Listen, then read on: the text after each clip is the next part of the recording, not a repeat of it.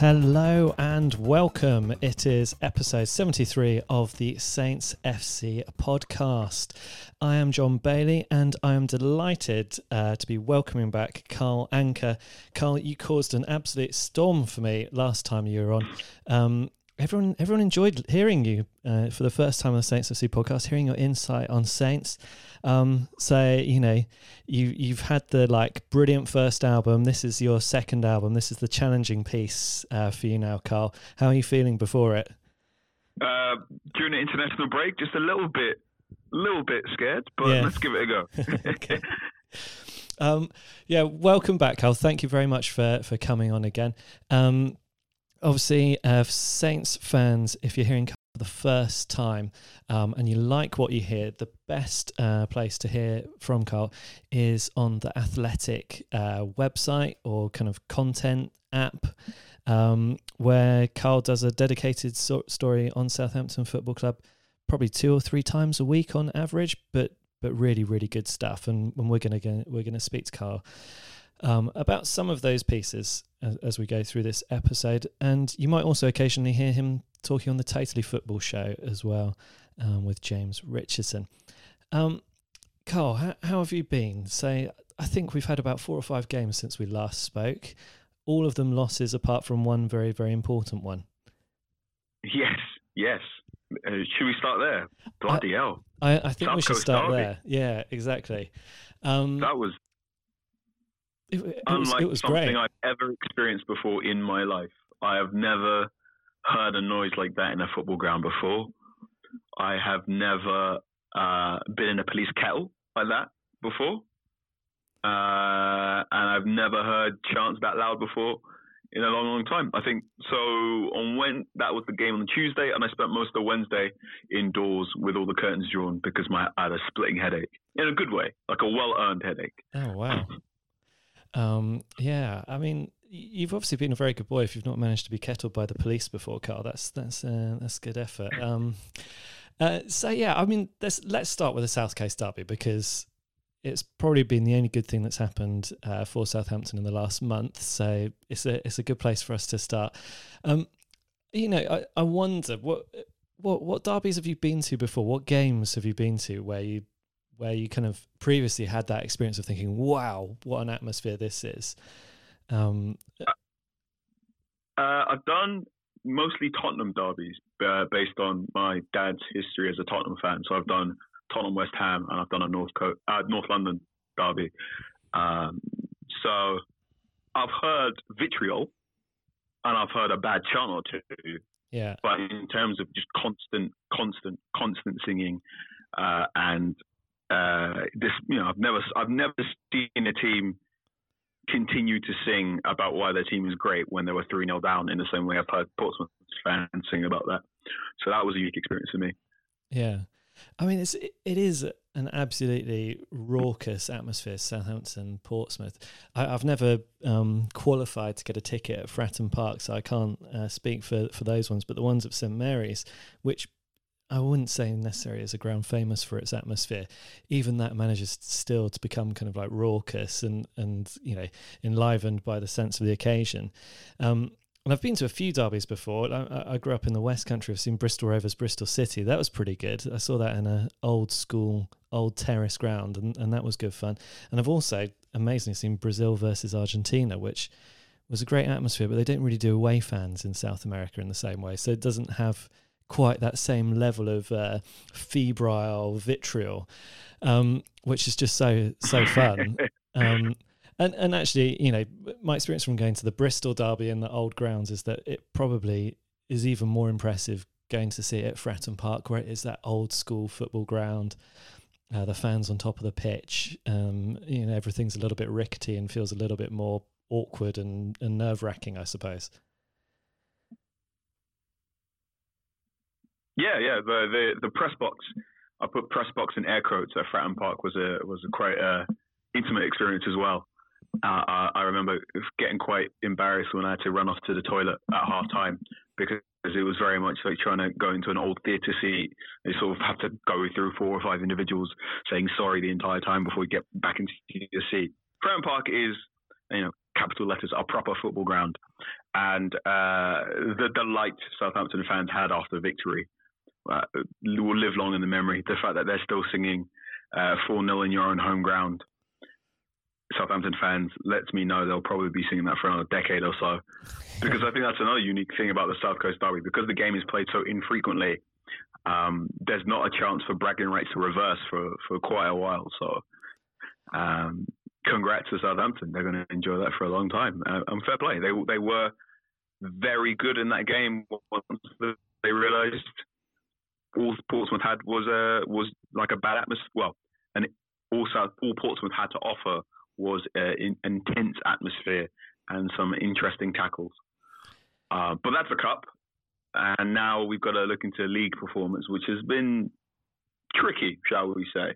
Yeah, I mean, should, should we say? I mean, how how did that derby compare to the other? I'm going to use um, the word derby and kind of like floating air brackets here. The other derby against Bournemouth, because I mean, from the footballing side of you, I think this is quite an interesting game, and and maybe we can have a little chat about that.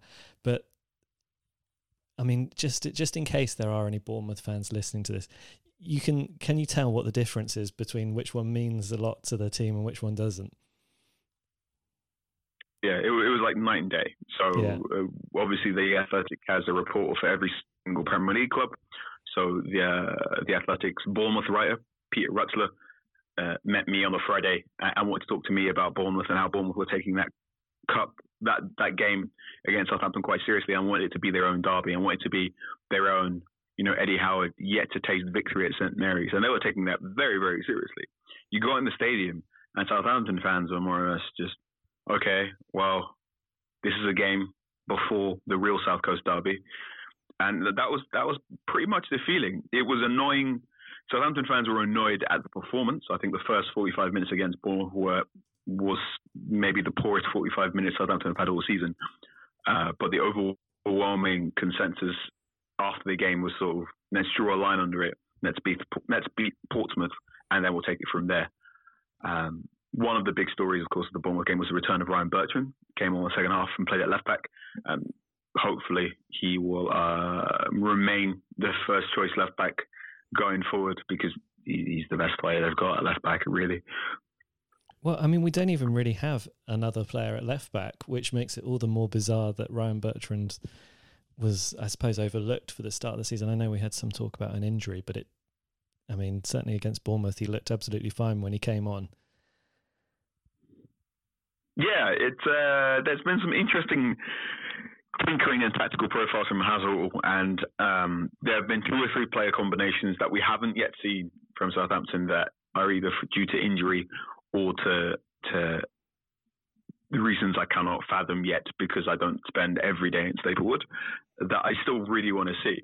Uh, so Southampton haven't, had a re- haven't had a particularly good recent run of form, but I don't think things are as bad as the league table suggests. I think there are there is a good first eleven that is not far off top half quality that is yet to be filled for Southampton, and I'd like to see it in the immediate next couple of weeks uh, before I start getting worried and mentioning the R word. Okay, yeah, I, I just don't want to think about that again. It's been a horrible past couple of years, um, and if we can avoid that R word as much as possible, that would be great. Although, if you look at the Premier League table today, it's it's not pretty viewing for for Saints fans. And um, I was speaking to I, I, don't know, is it a colleague if they're from a kind of rival teams podcast uh, earlier today? I was chatting to Sam from the, from the Wolves podcast, and uh, you know, just saying to him how I think you know we started the season feeling really kind of confident, really feeling like we've got the right manager. Um, the performances have been getting better at the end of last season, and I think we were expecting a much stronger start to the season. And I think a lot of us I think are kind of probably standing around scratching our heads and trying to work out what it is that's going wrong. You know, you know, is it Ralph? Is he having a rude awakening that you know there's not really much time for learning on the job in the Premier League and not actually you can't get away with experimenting all the time. I, I'm quite confused as to why it's not working because I watch us in the games and I can see what he's trying to do and I can see it sometimes certainly with the high press sometimes working and you see us getting chances and then there's just these moments where we seem to have totally lost concentration, totally lost any sort of shape or any sense of what we're supposed to be doing. And and Carl, I'm hoping that you can shed some light on that because I'm sat here confused and a bit disappointed, really. I think a key thing to remember is, well, Hassel is a is a good is a good manager, one of the most promising. I keep wanting to call him a, a promising young manager, but then I'm reminded of his age, uh, so so I feel a bit mean. Um, uh, let's let's be clear. Ralph Hassel is one of the be- one of the most promising managers in Europe right now. He's got Champions League experience. He was schooled in a Red Bull system. Um, he wants to play football in a very certain way that relies on a lot of video analysis, um, young players, preferably under the age of 24, and that revolves around this high pressing system that sometimes plays a 4 2 2 2 2, um, but can play three or four other formations at a moment's notice. Those things haven't changed. Um, the mini run Southampton had last season after Hassel came in and when they were mathematically safe was was the pinnacle. So if you take that, um, you know, the amount of points they got over that space of time between December to April, I think if you like extrapolate that across 38 games, it more or less works out to, to 52 points, which would have taken to ninth place yeah. last season. So that was, I think, the hope before the start of the season was so Hassel gets his first preseason under his belt. Everyone gets to play more of this high pressing system, and Southampton will be aiming for anywhere between 9th and 14th place in the league.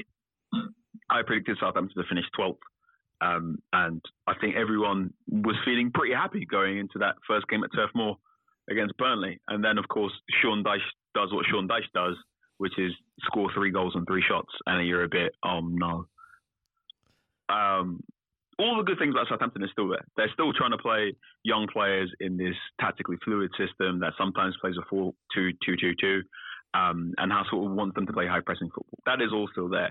What is also apparent is all the things that were there from Pellegrino's tenure, Pellegrino's tenure, tenure, and also Mark Hughes' tenure. So there is a vulnerability at set pieces. There is this frustrating inability to finish the chances you make. So Southampton are top five, top six for XG in the Premier League right now. They make chances at a rate that a Europa League club would be proud of. They finish chances at a rate a relegation side would be embarrassed about. It is really, really annoying. Um, and that and that speaks to, to more or less Southampton still haven't properly replaced um, Graziano Pelle and to a lesser degree haven't replaced Sadio Mane. Moussa Djenepo looks to be on the way of replacing Sadio Mane. Um, but in terms of a, a, robust number nine target man, um, that still remains to be seen, especially when you consider how many direct balls um, Hassel wants to play. It, it, it does uh, make you scratch your head why try and get a taller striker. Hmm.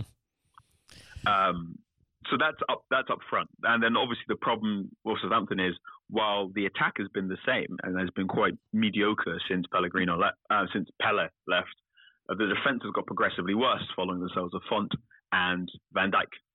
Um, and the, the defence is, is going to cough up chances all the time uh, uh, in a way that I can't really explain other than individual mistakes. Um, yeah, there's I... there's there's being bad and there's being unlucky, and Southampton's defence is both. Both bad and, and unlucky it is both at times that I can find absolutely baffling. So um, to, to, to to bring up the Chelsea game, uh, Tammy Abraham's first goal is unlucky defending. That is a ball over the top. That is Angus Gunn racing out of goal, and Tammy Abraham going, "I'm going to try and chip you now because I've scored quite a few goals this season," and it gets in before Yoshida or Bednarek can clear the ball off the line. That's unlucky. That's that's a that's a goalkeeper deciding to roll the dice and then trying to make a save and then not coming off. Yeah. Um, the, defending for the third goal from N'Golo Kante, uh, the third goal no, for Mason Mount and N'Golo Kante's goals, that's bad defending. That is simply being caught out by two or three slick passes and not understanding what's going on. Yeah, N'Golo Kante's N'Golo Kante's one was particularly bad defending, where sort of it, before the setup, Danny Ings and Romeo had got a turnover, looked to be starting a counter attack, then got dispossessed. They gave the ball to Willian, who swiftly, swiftly moved the ball out wide who then gave it to Kante. Kante was in acres of space, and Kante went, I'm going to have a shot now. There was no pressure on the ball when Kante made the shot. And then the shot was deflected. So that was a weird combination of bad and unlucky defending. Because so it was bad defending and that no one was around to put pressure on Kante. Unlucky that the shot took a deflection before it went in. So I don't know how Hassel fixes that. He seems to be working on. He's tried three at the back. Uh, he's tried four at the back. I'd really, really like to see him try four at the back with Bertrand left back, Valery right back, and then Danso and Bednarek as your centre back options. I'm about to sneeze. Bless you. Um, well, you, your sneeze there, Cole. Maybe that's a good opportunity for me to jump in here and, and ask a question because the the next question um, I had for you lined up, and you've moved on to the, the topic kind of without me even sending you an agenda. So well done for doing that. Um, was to ask you about these defensive lineups, which have been very odd. Um, and we spoke a bit about Kevin Danso last time. He had quite a, an interesting and you know, quite enthusing performance, I thought, against Manchester United, which was the last time we spoke.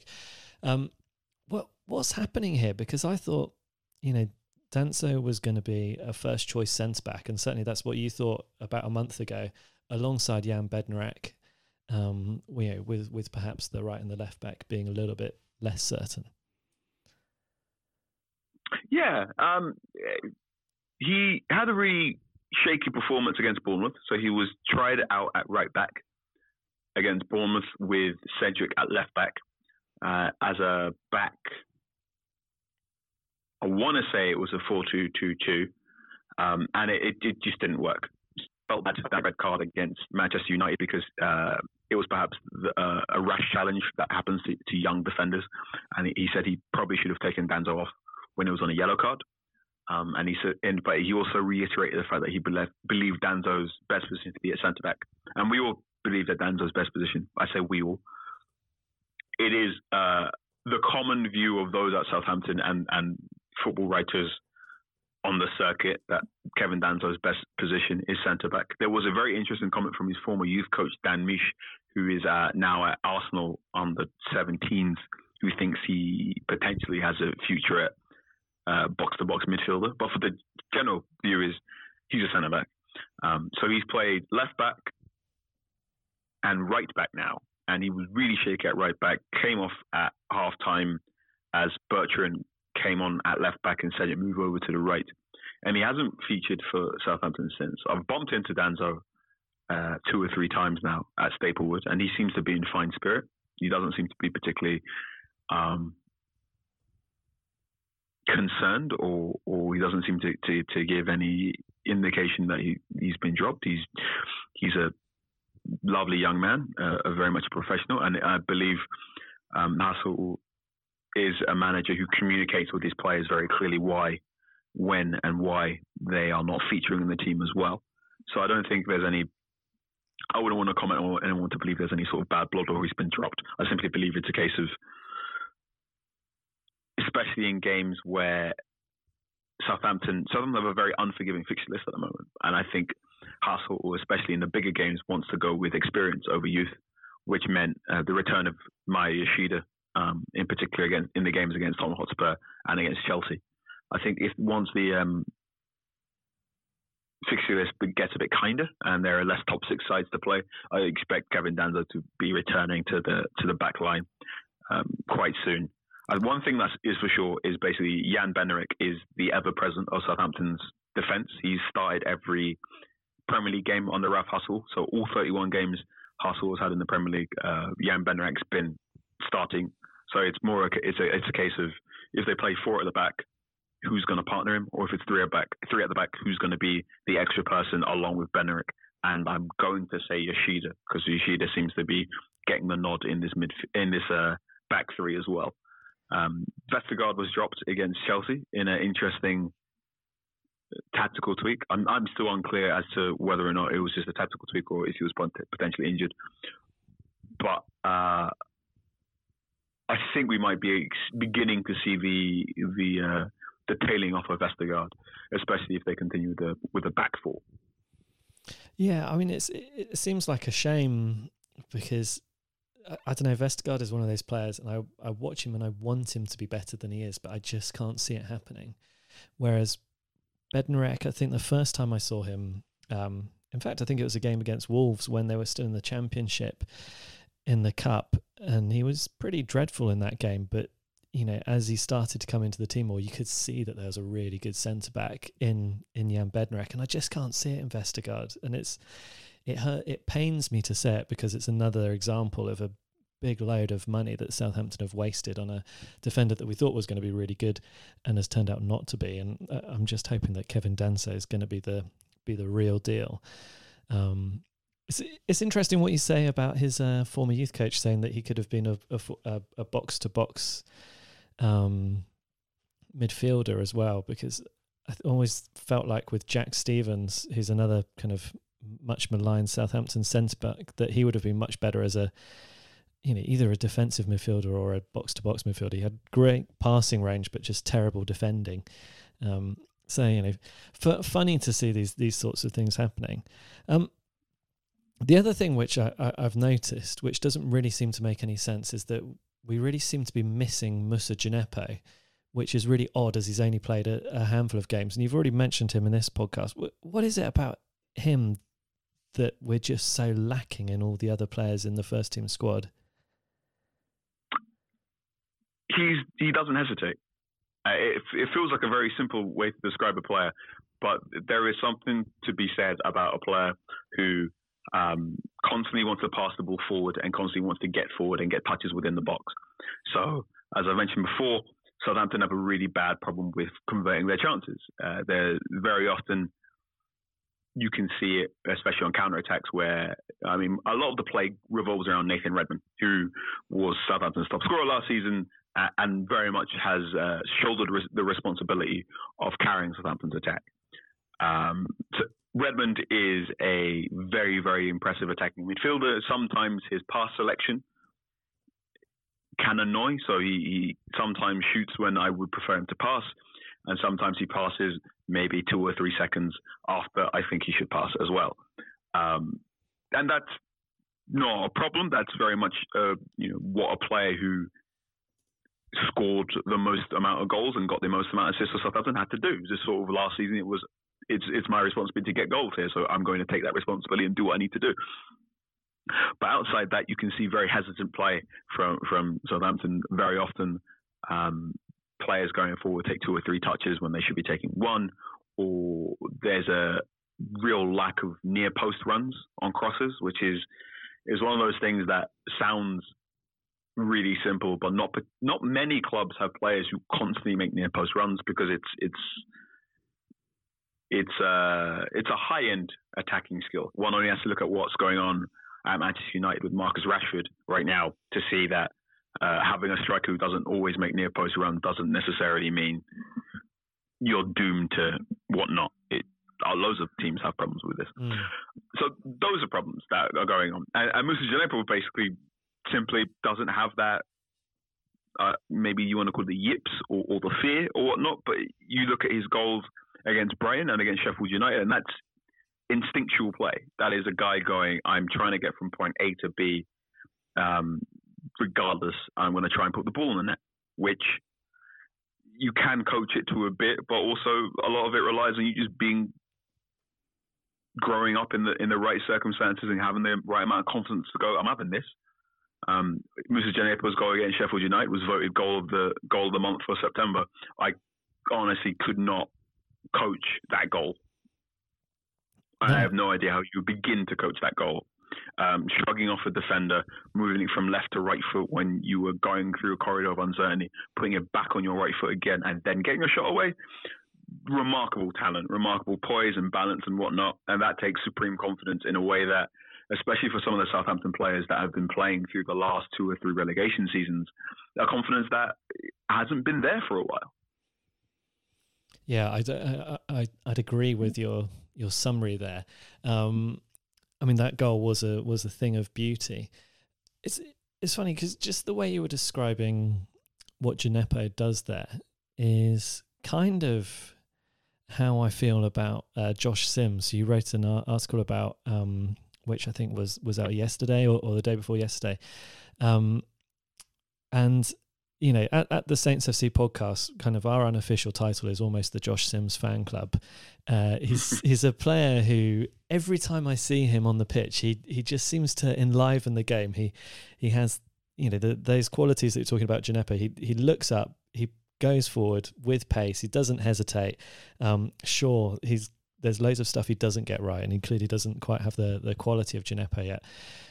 But he he's a player that I always enjoy watching, just because I think kind of when he first came into the team was under Claude Puel, and that was a time when we were so ponderous about absolutely everything that we did that seeing Josh Sims pick up the ball and just run towards the opposition goal was something that we just hadn't seen for a whole year, basically.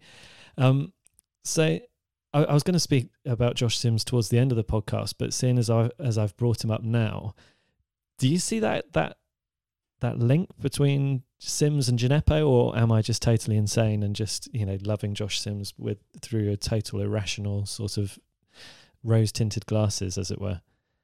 Uh, in all honesty, I've not seen particularly much of Josh Sims in my time. Uh, obviously, because I've only I've only been at Southampton at the start of this season, so I can't say I'm the most au fait with with Sims's play. He he did have two very impressive performances last season, uh, especially when he came on as a substitute against Tottenham Hotspur in that smash and grab victory Southampton got near the tail end last season with James Ward-Prowse free kick. And I think Yan Valery scored in that game as well. Um, he also was really impressive against Wolves.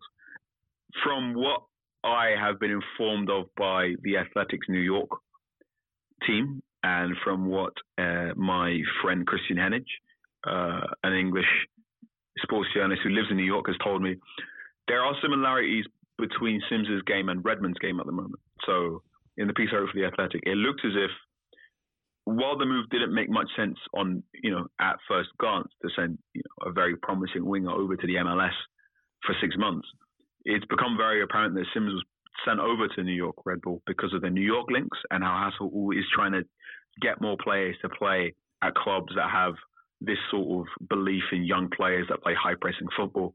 And of course, the best ones to do that are the ones that Hasenhüttl knows, which are the you know Red Bull clubs. So hence the hence the move. Um, and from what I understand, there was a recent performance in which Sims got his first assist, where his running and passing movement was not too similar, too dissimilar from the role Nathan Redmond had, particularly in Redmond's game against Brighton. So you can sort of acclimatize for the changes in the MLS and, and you know, pressing systems and whatnot, and how obviously MLS is probably more comparable to the football found in certain sides in the Championship than it is in the Premier League. But I think Sims's place when he returns will eventually be to play. Um, I want to say on the right hand side of the four two two two um, it's one of those really interesting things where Southampton seem to be getting stronger and stronger in the wide areas. Um, so very conceivably, Southampton could have a front four of Danny Ings and Che Adams up front, and then on the left and right you've got Moussa Djenepo and Nathan Redmond, and then as substitute options you've got Boufal and Josh Sims, and then you've also got the addition of James Ward-Prowse if he needs to fill in there, um, which I don't know about you, I would say that's a top half quality of attack so uh, things are going well, possibly. Yeah, I mean, it's it's, it's an interesting thing, isn't it? Um, that whole kind of like Red Bull connection and and the fact that all the teams kind of play in that similar style. Um, you know, should should we be thinking that Saints might be bought out by Red Bull at some point in the future? That where they is like Hasenhüttl, the plant, the first, you know, the first man in to try and sort things out. Um, it's a thing that football writers try and predict every season.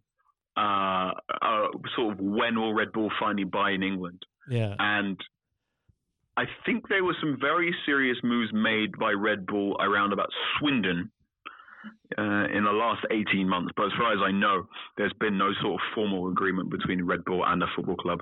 I think if such a deal happens, there will be national news and someone far more talented than me at the Athletic will pass comment about it. uh, I think what we've got now is there's a very interesting informal um, passage of personnel between the Red Bull clubs and Southampton. So Richard Clip, I'm going to try and pronounce his surname. Ralph says I'm getting closer. So it's Kitch Blitzer, yeah, uh, the new first team assistant, formerly is formerly of uh, Red Bull Salzburg, and uh, when I've asked Ralph about um, his assistant's role, he says we come from the same family, this Red Bull family. So that's one personnel member who's, who's got Red Bull experience. And obviously, last week, uh, Southampton lost one member of their performance analysis team to, to Red Bull, uh, to New York Red Bull as well. So there, there seems to be some sort of passage between the clubs uh, and Southampton, largely because Hassel knows a large number of those personnel, and they seem to be playing the type of football Hassel was trying to bring through. Um, so I'd expect more links between the Red Bull clubs and and Southampton to, to come forward in future. However, nothing too formal, if not because Southampton's official energy drinks partner is Monster. Yeah, I mean that, that that would be a little bit awkward, wouldn't it? If Red Bull bought them out at the moment, and then uh, you know they still had to have Monster on the the stands at the same time. You know, well, you know, maybe this is something. Maybe uh, maybe Hasenhüttl is actually a, a, on a spy on a covert mission to ruin Southampton for selecting Monster as the as the uh, energy drink of the club. Anyway, I'm getting way way too deep into ridiculous conspiracy theories now.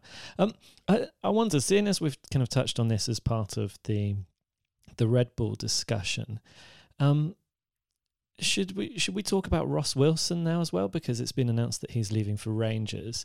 Um, earlier this season, we had Danny Röhl left um, Southampton to join Bayern Munich, and there's there seems to be a lot of fans who are worried that the reason that Southampton are not performing as they should do is because Danny Röhl left. They're worried about um, I've forgotten the lady's name who's moving to uh, Red Bull, but should we be worried about what's going on in the back room and Ross Wilson leaving now as well? I think backroom movements at Southampton are.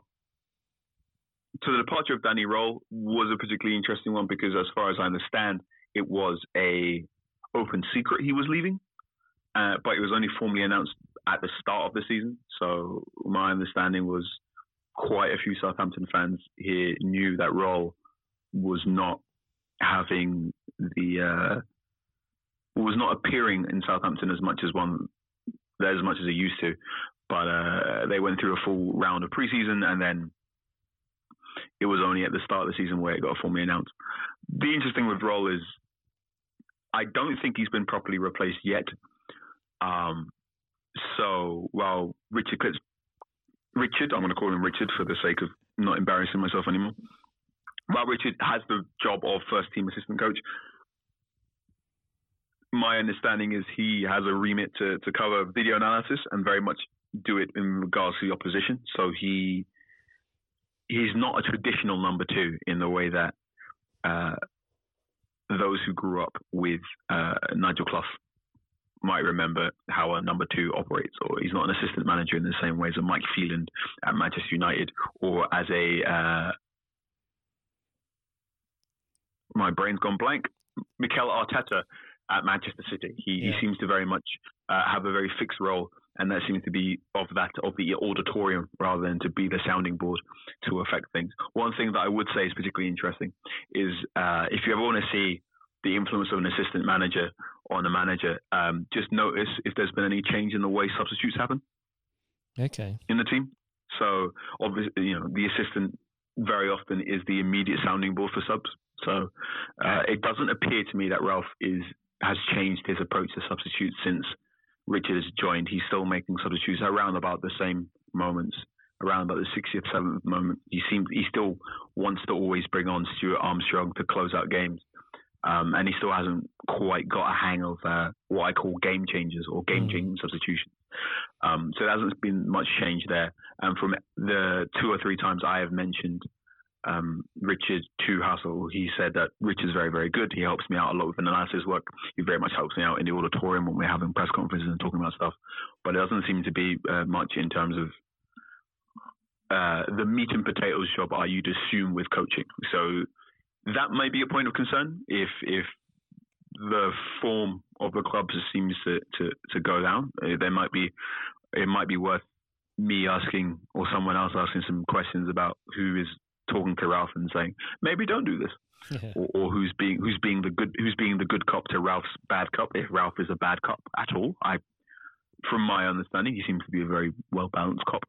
Um, so there's that. In terms of Ross Wilson's departure, I believe um, the best way I can frame this is Ross Wilson leaving is more of a case of someone getting their dream job than it is Southampton moving on someone. Um, we know for a fact Ross Wilson was very close to joining Rangers in 2017, and I believe there was one more approach from Rangers between uh, then and the present day. And essentially, it's been conversations over how much money is going to be made available to Ross Wilson um, that sort of finally got this deal over the line. Uh, and from what I understand, Southampton uh, and in the club statement that went out today, Southampton, that you know, Ross Wilson's going with the blessing of everyone at Southampton. Uh, so I, I, don't want. I don't think there's any any issue there with his departure. What I would say is, um, Ross Wilson's departure probably opens up the gap for for Gao Jisheng and, and the family to to, to formally uh, begin a new era and draw a line under the Les Reed and Ralph Krueger era, and and to, to take Southampton to to to something more in line with in keeping with their vision. So they get to hire their own director of football in order to go along with Ralph Hassel, who was their own hire as well, and and sort of take this governance board to uh, someplace new. So you've got to bear in mind, as far as I understand it, Southampton is run by a group of individuals. So CEO Martin Semmens runs the club on a day-to-day basis. You've got uh, Toby Steele, who's the managing director. There is the commercial director, uh, whose name I currently forget. Please forgive me. Um, then there is Gao and Gao's daughter Nelly. Uh, Gao's daughter Nelly has more of the day-to-day running than Chairman Gao, who obviously lives in China still. And then Ralph Hassel feeds into that conversation a lot. In addition, with uh, Ross Wilson, the departure of Wilson means that Hassel, in the interim, will have a little bit more conversation on the running of um, of play recruitment and, and the scouting system and the academy system. But I imagine the director of football, he Hassel will be consulted about the incoming director of football, and they'll try and get director of football who can work alongside Hassel quite easily. So there's a very good chance there'll be an, another former Red Bull member at Southampton very very soon. Okay, yeah, that's quite interesting then, isn't it? I mean, going back to your point about um, the, the Danny Röhl leaving and uh, Richard, as we call him, on this podcast, uh, not being there for the sounding board, is that sometimes from the outside, it certainly looked like Ralph hasn't had a sounding board who he's testing his ideas against, and he's been going for the, his kind of craziest idea. Um, at, at, this point, let's let's bring it back to the football because I've got a couple of questions from uh, my co-host Tom Parker who wanted me to ask you. Um, and his first question is, what else does Ralph have in his kind of like locker to improve the team? He's signed the players, uh, changed formations, but we still have those vulnerabilities at the back, and and we're still wasteful at the front. I'd say he has to play the players. I really think he has to play the players. Like, like I've said, I think Southampton's two best centre backs are Bednarek and Kevin Danso, and I've not seen them play together in a mid, in a in a back two. Um, I think if if you gave me if you if for some reason I was the assistant manager of Southampton for a weekend against Wolves, I'd probably go to Ralph. Look, let's try a four-two-two-two, the one you always want to play it, but let's do it with Angus Gunn in goal, Bertrand left back, Valery right back, Bednarek and Danso centre back. Let's try Romeu and James Ward-Prowse in central midfield. Um, for some reason, I've got a magic potion. I've given that to Moussa Djenepo, so I'm going to put him on the left. Let's put Nathan Redmond on the right, and let's try Che Adams and Danny Ings up top. I think that is a team that could beat Wolves. I think that's a team that could beat more than half of the teams in the Premier League. And I think that's the case of how does Southampton get better? You basically got to one wait for Moussa Djenepo to be fit, along with the other players, and then hope you know play your best eleven, which I think Ralph hasn't done yet due to circumstances to do with player form and injury. And, and do you think that's where he's working towards? Because I'd probably agree with you. I think there's maybe some question marks around James Ward Prowse and Pierre-Emile Højbjerg, but I've not been particularly impressed with Højbjerg this season so far. Uh, having said that, I've not been hugely impressed with James Ward Prowse this season so far either, but I think there's maybe more to come from James Ward-Prowse? Yes. So uh, James Ward-Prowse has primarily played at right wing back or right wing for Southampton, which I believe is not the best use of his talent. Um, so for the majority of the time where there is someone else playing on the right wing, be it Boufal, Valery, or player X, um, the player on the right tends to play a bit wider and tends to play a little bit deeper than the person playing on the left, because in theory, the centre midfielder, who is James Ward-Prowse, tends to burst forward mm. and get ahead of the ball and play as a number 10 and, and play quite a few one-twos. When James Ward-Prowse plays out wide, there is no one from the central midfield pivot to burst forward. And I think this is a really big problem they've got at central midfield in Southampton right now. Romeu is very good at the things he's good at. He's not very good at attacking. He he Romeu wants to defend, get turnovers, tackle people, and eventually get a booking and give it to someone more talented than him. And when that person more talented than him going forward is on form and can do more one twos with Dan, with Danny Ings, with Redmond, with Bertrand, then Southampton's attack begins to click. At the moment, Højbjerg has not really been making the passes in the final third that you'd expect, has not really been getting the shots off that you'd hope him to get. Um, so it's created much of a muchness in centre midfield. The, the incident I brought up after the Chelsea game was Romeu and Ings teamed up to dispossess Willian. Romeu gave the ball to Ings on the halfway line. Ings started running, but Romeu stopped. Yeah. And that's not well, it's not quite Romeu's fault because Romeu is not an attacking player. He can try and join a counter attack, but you don't want him shooting the ball. You saw Romeu did his job and gave it to someone more attacking minded. What you wanted was someone else attacking minded to join that attack. Um, and you'd hope that to be Højbjerg, but Højbjerg right now can't quite seem to do that. Um, whether or not this is a problem that you can remedy by playing three in midfield, so so played a four-three-three against Chelsea, and maybe try Romeu, Højbjerg, and Ward-Prowse and tell Ward-Prowse to play a bit more attacking and try and get ahead of the ball and play one twos. That might work. I think going in the transfer market for January for a loan deal could be particularly interesting for Southampton. I think Tom Davies at Everton would be a particularly interesting um, recruitment if they can sort out the finances there. Um, I think Southampton could really do with someone in central midfield whose job is pass the ball forwards at all times. And don't worry about the rest because Romeu will sort that out for you. Yeah, I mean it's.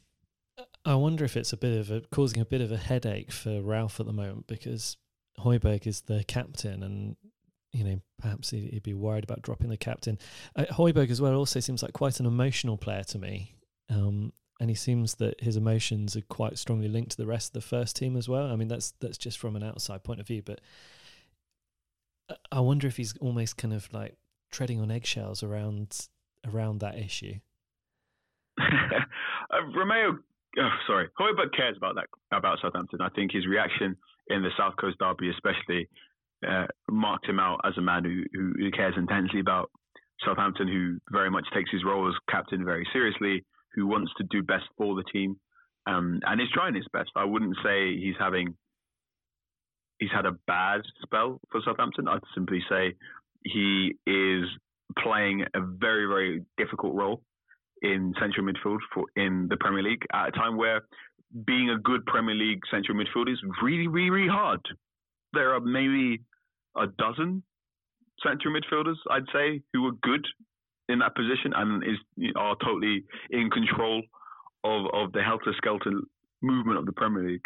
And I'd say there are teams, you know, in the top six with central midfields who, who are struggling. And I'd say Southampton have in Højbjerg and in Romeu, especially two players who are easily of European quality.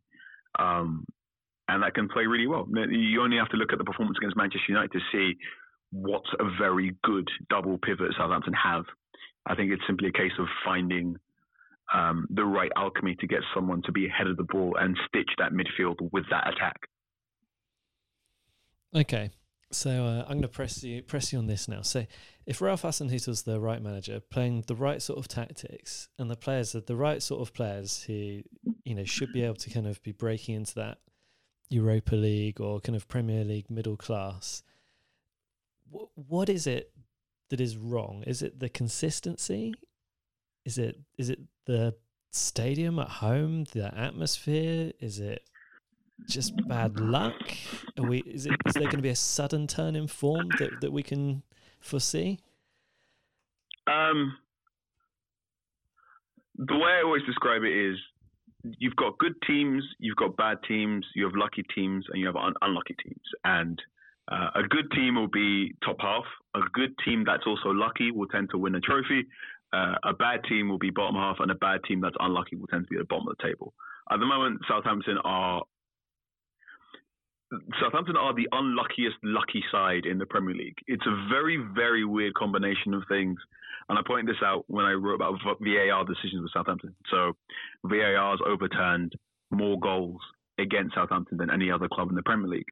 And I thought, oh, it's just because Hassel was doing something particularly good in coaching. And it was just simply no, because Southampton just seemed to be getting the rub of the green on some offside decisions. So that's the sort of luck you. That's a good form of luck, but also you prefer it to be that's a form of luck that you prefer your team to be good rather than just lucky. And I think there have been two or three times where they are Southampton are playing good football for 25 to 30 minutes, and the opposition goes, "All right, now we're going to be lucky and have a shot," and it goes in. Yeah. And there've been two or three times where it's first chance goal for the opposition, or first set piece goal. So uh, Nathan Ake's goal for, against Bournemouth was just a corner, and Ake went, "Oh, I'm free. I'm gonna have, I'm gonna have this and go in." At a time when Southampton had maybe 20 minutes worth of good football, there was a very impressive 15 minutes against Tottenham Hotspur, and then Harry Kane went. Uh, Harry Kane and Son went, "Shall we just score now?" And then Son got the assist for in in Ndombele. And I think that's happening. It's a really, really unfortunate fixture list, which is making Southampton look worse than they are. Um, and also, there are things that unfortunately you can't quite account for. So Che Adams having 12 shots on goal and none of them going in is one of those things where you're going, Che Adams will eventually start scoring. And there is no reason for Che Adams to not have scored already. Every single statistical model indicates Che Adams is a good striker who is going through a bizarre glitch right now. And when Che Adams starts scoring, that's one more reason for Southampton fans to be happy about. And this is the case of can one day Southampton have a game where Che Adams scores a goal and also Vestergaard gets his headers right, so then Southampton don't concede. Um, and then once you do that, you get two or three wins in a row. So, so what you're saying Southampton fans should do is just grit their teeth, hold on, and just wait. You know, probably till was it the end of November when we when we hit the run of Watford, Norwich, Newcastle, West Ham, Villa, um, and and is it's a, and that's going to be when things will start working out. Yes, I think so. So, quite, I am of the school of thought that you shouldn't really look at the Premier League table until the second international break, which is now. Um, other football writers are, don't particularly pay attention to the league table until after 10 games of the season. And Ralph Hassel has told press that he's not looking at the league table until Southampton have played everyone once. Um, I think I think that might have to run for a bit until Southampton get until November 30th, where they're playing Watford, and then they play Norwich. It is a really, really, really painful fixture list, and you. Well, on one hand, you hope Southampton keep their goal difference in a in a good enough, healthy enough state. So when the fixtures list is a bit nicer to them, they can start arresting their slide down the table. There is no reason for Southampton to be um, worrying about the R word yet. I think they've got a front four which, when fully fit, is not far off Euro- Europa League standards. They've got two people in central midfield who, when fully fit and firing, are not far off top six standard. I think the back four or back five definitely could do with some improvement, but that improvement comes with consistency and comes from extra experience and communication. I think once Hassel picks his eventual back five or his eventual back four, he should stick with it. Um, so what I'd really like to see is a, is a run of games of someone playing with Bednarek. Um, I'd really like to see Angus Gunn remain as the number one. I wouldn't want to see him replaced by McCarthy just yet. Uh, I think one of the things about playing young players in defence is that you, while there is a temptation to go with experience and older player, you can sometimes compensate with that experience by having young players grow up with each other and I think replacing Gunn right now just adds further instability. Um, I want to come back on this podcast just after, uh, just after, just at the start of December, and then hopefully everything should be all right. Okay, all right, that's that's a deal, Carl. We'll get you in start of December, maybe after that Norwich game, or maybe even after we've had Watford, Norwich, Newcastle, and then uh, then we should know kind of where we are. I think as as a club and where we're going. Um, and I, you know, I think you've probably kind of answered this question already, but like, what can we realistically expect to achieve over the course of the season? Because I was feeling really optimistic. I, think I kind of predicted probably about the same as you, about twelfth, but with a lot of good performances and some, you know, quite interesting football. Do you think? Do you think that's still right?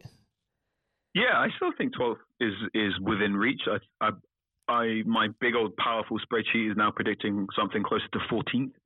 Um, especially now, it seems like Crystal Palace have decided to be a good football team, yeah. which is weird. Um, but I, I, I think it's simply a case of just let's find a way to get Che Adams firing. So Redmond um, coming back to fitness should really help play the sort of through balls and slide rule passes that Che Adams scored quite a lot of in the championship last season.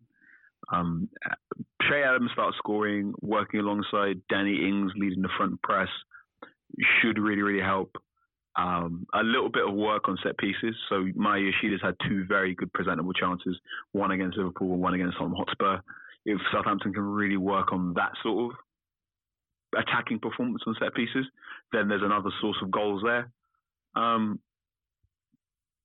Southampton have to get better, if only because you've got two or three players coming in to full fitness and two or three players who are going to start performing as they're, you know, closer to what their underlying numbers are in keeping of. It's not a case of Southampton are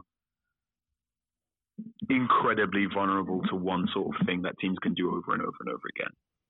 Um, things should get better. Yeah. And I'm saying this with my most serious face on. Okay. You didn't sound 100% convinced with yourself when you said that. Um, and then uh, let's let's just have a quick look uh, towards this weekend's game away to Wolverhampton Wanderers. Do you expect Southampton to get anything from this? I mean, Wolves were, were pretty impressive against Manchester City at the weekend. They seem to have turned the corner from their early season poor form. It's probably our timing is not great here. We we should have been at Wolves earlier in the season. It would have been nice. This this fixture list. I don't know what gods Southampton offended for this fixture list, um, but uh, Wolves are going to be a really interesting thing because Wolves, Wolves at the start of this season were playing quite ineffectual football because they were playing like a Europa League side, whereas Wolves were at their most successful last season and were at their most successful against Manchester City the other week because they were playing still like a recently promoted side. So Wolves are a team that are very comfortable with the opposition having the majority of the ball. They're going, all right, you you pass yourself City with 65% possession. We will sit back. We will defend quite ably. We've got two very tall centre backs so we can deal with crosses, and we can set a number of very, very good traps for you to eventually lose possession and we get turnovers, and then we counter attack at pace with also Adama Traore as right wing back or as a central striker. This is one reason why Manchester United are rubbish against Wolves because Wolves are the most presentable team for Manchester United to lose to because United go there thinking they can just bully them with passes and Wolves just sit there waiting. So, if Southampton go to Wolves expecting to have all the ball and play this sort of sterile possession game that they've done quite often, there's a good chance they lose, especially considering how good Wolves are at counter attacking, how quick Traore is, and how vulnerable Southampton have appeared to balls over the top, especially with um, Vestergaard or Yoshida, who aren't the speediest centre backs. So that's something to be wary, very wary of. However, if Southampton go out there with a focus on causing loads of turnovers and trying to match Wolves' quite narrow shape in the central midfield options, if Romeu and Højbjerg can really start battling Moutinho and Neves, then we could have a particularly interesting thing. I think if they could start getting some through balls over to Che Adams, and Che Adams can really begin to stretch that Wolves back five or back three, then there could be some very, very interesting things there. And I think if Bednarek is given the correct centre back partner, um, then you could see a really interesting matchup. The optimist in me is predicting a 2 2 draw. Uh, the pessimist in me is predicting a very workmanlike 2 0 victory for Wolves. I, I, predicted a two-two draw for the for the Wolves podcast, um, partly because I never think you should give an opposition podcast the satisfaction of predicting your team to lose. So, two-two draw is what I went for as well. So you know that, that's a, that's a good prediction, Carl. I'll, I'll take that. Yeah, uh, I think someone need to be careful about set pieces, especially right-sided in-swinging corners. Uh, and they do need to worry about Traore in the wide positions. However, I think the way Southampton play football in wide areas and how they bring over the front six in order to box players out is the perfect way to to stop a instinctual rapid player like Traore. So hopefully, if Southampton can get goals going, they should be well. The first goal is the most important one here. Yeah. I very much believe. Okay. So, Carl, um, one last question uh, before we finish. Moving on from Southampton, I know that you're a Manchester United fan, uh, and I think that you might be suffering as we are at the moment. What is going on with Manchester United? Uh, they're not very good. Is a succinct answer. Uh, the the longer answer is Southampton. Uh, Southampton, Manchester United are reaping what they sow, which is when you have a lack of a long term plan and lurch from one uh, tactical vision to another tactical vision, you eventually come up short and you end up in, in this space. I think there are some very interesting parallels between Southampton following the departure of Ronald Koeman uh, and Manchester United now. Sort of, they had a plan. It changed quite rapidly, and then two or three very important components got stripped from Manchester United, and now Manchester United look incredibly pathetic. shall we say. Uh, they've got a defence that isn't particularly solid at best. A central midfield which Pogba resides is not European quality. I think every member of Southampton's midfield three, James Ward-Prowse, Romeu, and Højbjerg, would improve Manchester United's midfield, which is odd to say. Um, and they've got an attack where the well, the players when they are fit can do well, but they're not because Ole Gunnar Solskjaer has uh, mishandled his resources available to him and overworked them during the summer by, by trying to get them to play a pressing game. But from what I understand, didn't have plans of a pressing game and just simply made them run a lot harder. Um, let, let, me be very, very blunt here. Ralph Hasenhüttl is a far more talented manager than Ole Gunnar Solskjaer is. Um, in a director of football, and Ross Wilson, in having a director of football like Ross Wilson, Southampton have better long-term planning than Manchester United.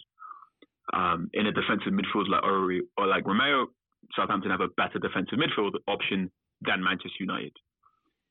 This is not me saying Southampton are really, really good side, and please don't get too angry that I'm using Southampton as a stick to beat Manchester United with.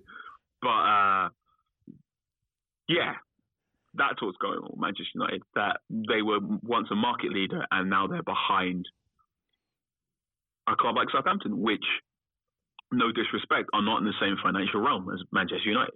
But if a team like Southampton can have greater forward planning and a better coach than Manchester United, then Manchester United's fall was was plain to see for everyone, really. Yeah. So, quick question. I think I know the answer to this because you've just said it. I mean, if Ole Gunnar Solskjaer got sacked, would you you'd would you be happy if if uh, Man United appointed Ralph Hasenhüttl? Yes. Yeah.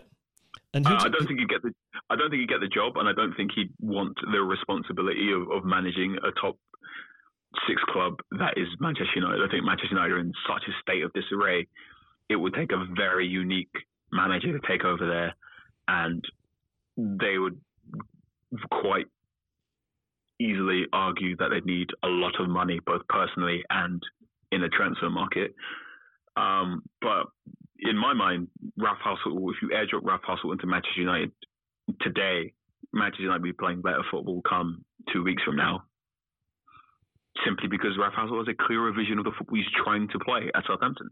When I watch Manchester United in a personal capacity, now I go, I have no idea what type of, football they're trying to play. Whereas, no matter what's happened watching Southampton, I go, oh, okay, Southampton are doing this and this and this because Ralph Hasenhüttl wants them to do this and this, which is it's one of those things that sounds very, very simple, but you'd be surprised how many clubs there are in the Premier League that you don't understand what they're trying to do, but Southampton do, which is one reason why I think Southampton fans shouldn't be too worried.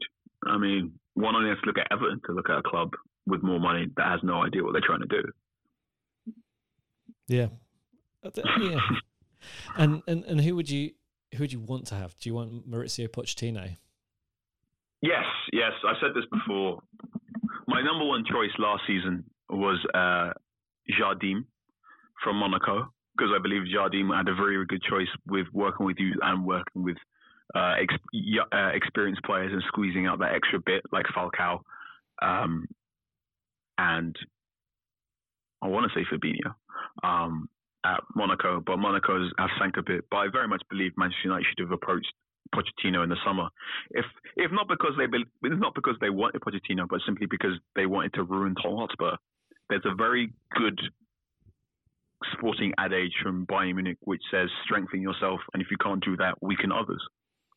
And I think in in the cutthroat nature of the top six, even if you don't, sometimes it's not about you having it. Sometimes it's about making sure the other person doesn't have it, which is an awful capitalist thing for me to say, but Barclays. Mm. I always felt like that's what Liverpool used to do with Southampton. We used to throw up annoying results for them, and I just thought, yeah, he's caused another annoying result against us. Let's go and buy him. Um, right. Anyway, on that note, Carl, we've uh, we've been speaking for over an hour now, so I need to let you get back to your your other life of covering Southampton in the words of in the in the word written word rather than the spoken word. Uh, thank you once again. I will absolutely take you up on your offer to get you on to the podcast after Saints have had a few easier fixtures uh, in early December. That seems like quite a good time to get you back on again. Um, thank you very much for speaking speaking to us again, and uh, just a, a reminder to our fans that if they want to read your stuff, they need to get themselves on theathletic.com and subscribe to that. Um, if you want to email into the Saints FC podcast, saintsfc podcast at gmail.com. Um, it's bye bye from me. And Carl, I'll let you say your farewells as well. Uh, it's been an absolute pleasure. Uh, we've got a number of discount deals on the Athletic at the moment due to uh, the recruitment of uh, Ornstein and Daniel uh, David Ornstein and Daniel Taylor from The Guardian. So if you haven't subscribed yet, please do. Uh, there's a number of deals, so you don't have to pay full price at the moment if you're a bit skeptical. Um, coming up this week will be a piece on Ross Wilson, uh, possibly a look at Southampton player programs. Uh, and match match day programs going forward, and then one other look at a former Southampton player if I find enough time this week. But other than that, I will see you at Molineux on Saturday, everyone. Um, as is tradition, I'll be dressed in green trousers, which is my sort of. If you see someone walking around the football stadium involving Southampton wearing green trousers, it's me. So come say hello. Great. Uh, I look forward to seeing you. All right. Thanks a lot, Carl. Cheerio, right. everyone.